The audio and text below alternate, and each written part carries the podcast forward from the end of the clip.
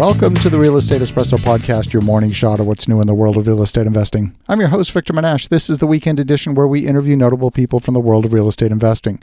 Today's no exception. We have a great guest, but first, a quick chat about goal setting. Hey guys, Victor here. I'm here off the coast of France and I want to talk to you for a moment about goal setting. You know, I set a goal back in December of 2017. That was almost two years ago now to be sailing in the Mediterranean. And you know what? Here we are, October of 2019, and I am sailing not the Mediterranean, but off the coast of France on the Atlantic coast. So you might call that a miss, but I'm pretty close. And so the question is, how did I do that? And I guess the way that I did it is by setting a goal. Setting a goal, not really knowing how I was going to accomplish it, and deciding just to go for it you probably have goals that you're trying to achieve as well and wondering why is it that another year has gone by and perhaps you haven't come close or perhaps that goal that you have for health or for business or family maybe that goal hasn't quite been achieved yet? The question is why not? Is it because you didn't have the clarity that you needed to have that goal accomplished? Is it because you didn't have alignment of your values? Or is it because just life got in the way and you haven't figured out how to prevent life from getting in the way. All these things come come up. This is the game of life. You've only got one shot at this. And so don't let another year go by without having clarity of your goals and making a commitment, commitment to yourself, a commitment to your family to achieve those goals. Now, it doesn't necessarily have to be a massive, audacious goal. We're all on our own journey, and it doesn't matter what one person does or another person does. This is your life, this is your journey. You want to make sure that you're living true to your values.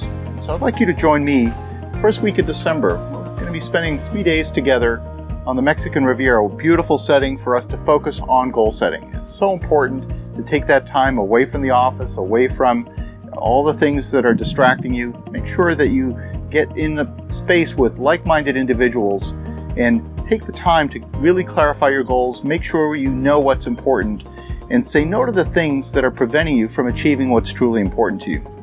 Look forward to seeing you then.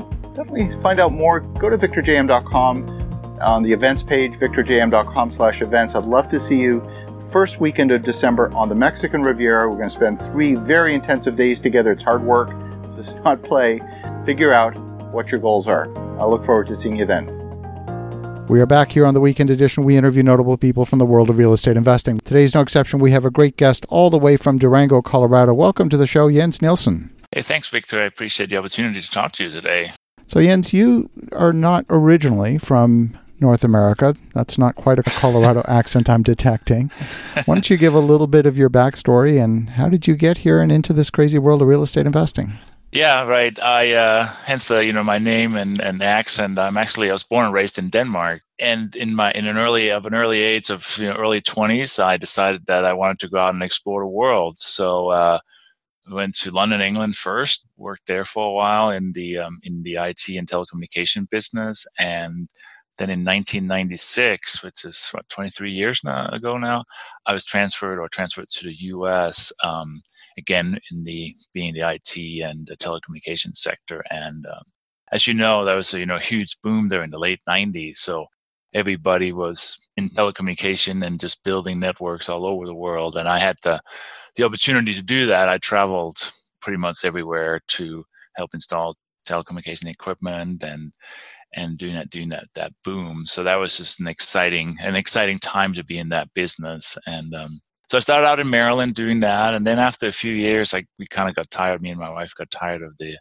of the East Coast and the the, the congestion and everything else, and we started moving west. We had done some trips out here. The first place we ended up was actually in Albuquerque, New Mexico, in in the mid 2000s. Um, spent some time there and uh, wanted to get closer to the mountains. So uh, a few years later, we moved, relocated to uh, Durango, Colorado. This is a a small town here in the southern parts of the Rockies. So it's an amazing, an amazing place for somebody who likes the outdoors, skiing, biking, and all that. So that was kind of the, um, you know, the quick overview of my transition from Denmark to to the U- U.S. I love it. You know, I made the transition from tech as well and was in the telecom industry during the 1990s, and I remember those heady times pretty well. It was an exciting time to be in the industry, and anything that you touched seemingly turned to gold at that point.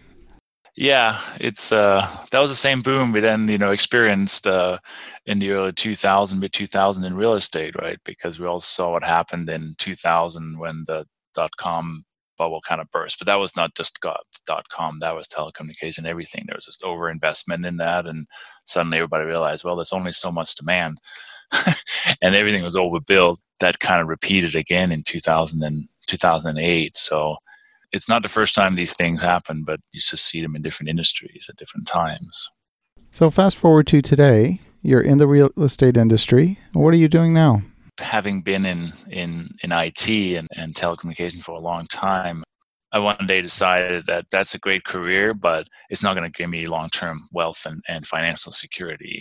And I'm always dependent on somebody else to give me a paycheck. So, four or five years ago, I decided real estate was going to be the the path to create that passive income and and the desire to you know help people getting into affordable housing and stuff. So I partnered with uh, some people in actually back in Albuquerque, New Mexico. We um, have a partner down there who is specialized in taking kind of distressed properties, and a lot of people talk about distressed properties, but taking you know Class C properties in in C, C plus, B minus areas, and doing kind of a heavy rehab on them that means going into pretty much tearing out the kitchens, the bathrooms, the flooring, and you know improving them. So taking them from like a C minus asset to a C plus, B minus quality. It's really it's pretty capital intensive, but also we feel that we can deliver a product that is a high demand for in that workforce housing. So that's what we've been specializing in in the last few years. Well, Albuquerque is an interesting market. I've been there. I haven't invested there myself. What are some of the economic drivers? Is there demand at that C plus B minus end of the market? Oh, absolutely. I mean, in Albuquerque and New Mexico in, in general had a very slow recovery from the Great Recession um, because it was heavily dependent on on oil and gas and, and government uh, investment. So it, it really took a long time to recover. But in the last few years, things have really taken off. And it's very interesting. Um, it's one of the big um, destinations for filmmaking. There was um, something called Albuquerque Studios purchased by Netflix late last year. So, and obviously everybody need, knows Netflix. So if you see these movies that looks like they've been recorded in in the Middle East and other places, they're probably done in the New Mexico area because it's a deserty environment. So that's one of the drivers, you know, that film industry. Oil and gas is still a driver of New Mexico, but not so much in, in the Albuquerque area. We see continued investment from the government in the national laboratories there. Labor is relatively inexpensive there, so there are you know companies that relocate there to call centers. Um, Facebook are building a big data center just south of the city. So there are investments coming in there. You know, people moving out of more expensive areas like California that are reinvesting in in the Albuquerque market. So some good drivers, in my opinion. One of the things that I've seen, and I know you work not just on your own, but also with other real estate investors, the Albuquerque market is one where I think there's a lot of opportunity. You can often acquire properties, like you said, fairly inexpensively. And it's simply a matter of putting a process in place, doing the work, putting some systems, putting in a team, and executing.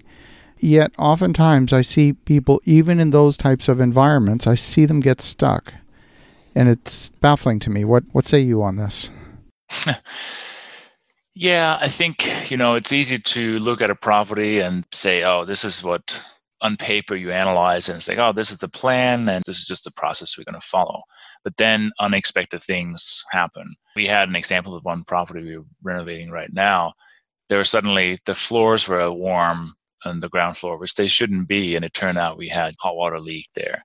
The right action in a, in a thing like that is like, hey, let's just go get a jackhammer and jackhammer up the floors and fix it obviously that's going to cost more money than we initially planned but i think just dealing with problems as they come along and and be flexible and willing to move forward and just do what it takes, right? I've seen people start renovations on projects and then they they didn't anticipate how much money was required. They never serves and they just kind of get stuck and the property never gets finished and they, you know, end up either losing the property or like we did, we bought this distressed property from a, from a California seller who had not put the required money into it and was just this property was just spiraling downhill pretty quickly. So just being willing to adjust your mindset and your plan as reality sets in.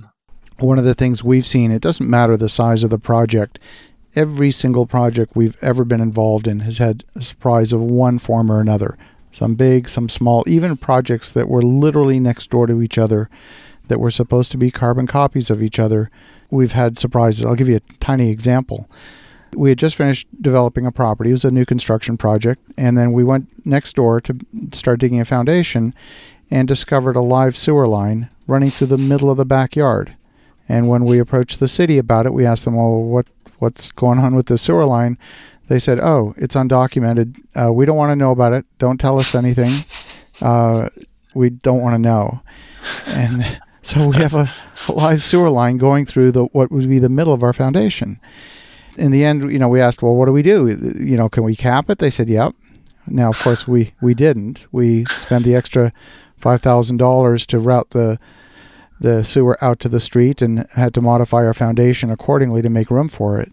But these things always happen, and you know, you've got to have the intestinal fortitude to be willing to accept these kind of surprises when they come up, and make sure, in particular that your projects have enough margin. If you're operating on 5, 10, 15% margin, uh, you're really setting yourself up for failure. No, I agree with that. And I think a lot of people, they don't start out with enough reserves and capital up front to really deal with these unexpected things, right? Uh, and then they get they get in trouble, and then suddenly that property just never gets finished. Um, and I think the other part of that whole, you know, when you're communicating with your investors, yeah, you want to obviously present a positive picture of what's going on, but also be honest around, hey, this is an unexpected thing. This is what's going on. This is going to slow down the project, have this impact or whatever. So you kind of you're transparent and open about what's going on because there is a lot of risk taking these older property or ground up development, whatever it is, there's risk involved with it. As long as you paint a picture of reality to your investors and are honest about it, then you'll get through it. You know, if if if you buy in the right market, then you buy in the right location. Typically, those unexpected events will correct themselves over time. A lot of people wonder where we are in the economic cycle, in the market cycle, now, I'm a big believer that real estate is hyperlocal. You can have an upswing in one market, meanwhile, a downswing in another, because after all, the economy is not one economy, it's multiple economies. What's your strategy for the next 12, 24 months? Again, I, I like the Albuquerque market. There, it has some supply constraints. The, the city itself is uh, actually can't grow in three directions because it has mountains on one side and a national forest. It's got an Indian reservation on the northern side, and it has the Air Force or the uh, the national labs on the southern part. So it's constrained, and then to the west, yeah, there's unlimited space that direction, but it it's just adds. You just move out way out in the suburbs if you want to be out there. So the core city itself has a lot of cons- constraints and not a lot of new inventory has been built. So I think there's still a lot of opportunity taking these, you know, early 1970s uh, assets and um, and repositioning them. And we've seen, you know, I mean, the uh, the vacancy rate right now is four or five percent. So that's I think lower than the national average, and uh, there's still a growth there. So you know, we buy conservatively and and and and find properties that are performing reasonably well the way they are currently run, and then we we go in there and start renovating. But we don't do, you know, hey, let's let's kick out all the tenants and start from scratch. No, we do it in a kind of a slow, slower fashion where we may bring it down to you know 80% occupied and renovate those units and lease it up, so we still have decent cash flow. You know, if you and if if if suddenly things slow down, well, maybe you just slow down your renovation and you wait till things improve a little bit and you and you continue. So so it typically takes a little bit longer than to go through the the repositioning process that uh, than other investors would do, but also we have a longer, you know, we don't go out and tell investors that it's going to be a five years, five year hold. You know, we're more like seven to ten years, and and the goal is to go in and refinance them and pull out the investors' capital, and then you know, have a, have that as a long term asset. Um, it's just just a different model, but we just find you know we just partner with people that are comfortable with that that model. I love that. That's remarkably similar to many of the strategies that we've employed. And it sounds to me an awful lot like what we've been doing in Philadelphia. You know, we call this the buy on the line, move the line strategy. And what that really refers to is that in many cities in America, there's this band of property just outside the downtown core that's been neglected for 30 years. Most of the development's been, like you said, in the suburbs, and there's that that no man's land in between the suburbs and the downtown core that's ready for rejuvenation. And uh, so we've seen an awful lot of opportunity in multiple cities that meet that exact same description. Yeah, no, absolutely, and and I've also seen. We just learned we were looking at a 116 unit property here the last couple weeks, and somebody else brought it to us and they had budgeted like six or seven thousand dollars a door. Went in and looked at it said no that is not you are underestimating the amount of work required there. And i, I see i see people trying to do what, what you have done and what we do but totally underestimating the amount of effort required. So we are like no we know those properties. It's going to require probably more like fifteen or twenty thousand dollars a door. And this, the current owner has just bought it a few years ago and he's bleeding money and but it's like oh this is going to sell on the open market and we can get a lot more money for it. It's like well good luck. If you can't find a buyer we'll be interested at this price you know and i think just under people under underestimate the amount of work that may be required. Absolutely. Well jens if folks want to get in touch what's the best way? Yeah so my email is uh, jens j-e-n-s at opendoorscapital.com so that's my my email, my website, and I also like to, you know, get on call, get on a call with people. If anybody's interested, they can go to opendoorscapital.com slash call and schedule a, a free call with me to just talk about real estate or anything else. I love it. Well, folks, definitely reach out to Jens at jens at opendoorscapital.com. And in the meantime, have an awesome rest of your weekend. Go make some great things happen. We'll talk to you again tomorrow.